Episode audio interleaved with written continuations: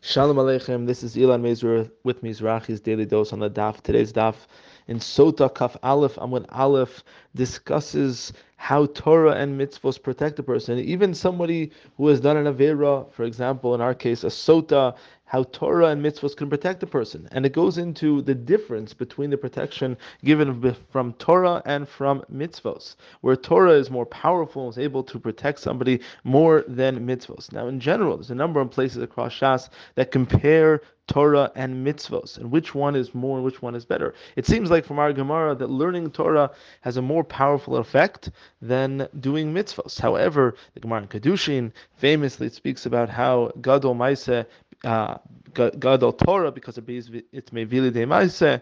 So Torah is greater because it brings about action.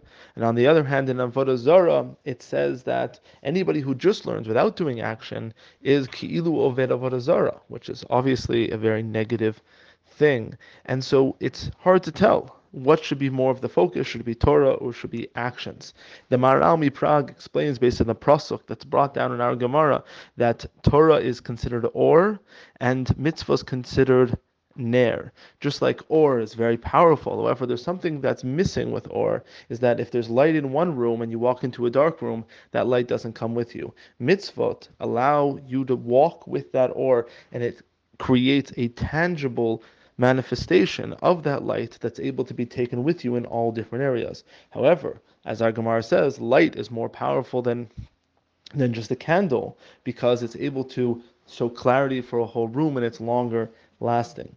The Gra explains that the difference between Torah and mitzvot is exactly this application. Where Torah is general, it applies, it's everywhere, it's constant. There's no time where someone shouldn't be learning, there's no time when Torah does not apply, even at least within the theoretical. However, mitzvos have specific applications, specific times. For example, someone who sits on a, in a sukkah during Pesach, or someone eats matzah during Sukkot, is not yotze mitzvos are time bound, they're specific, they apply in specific situations.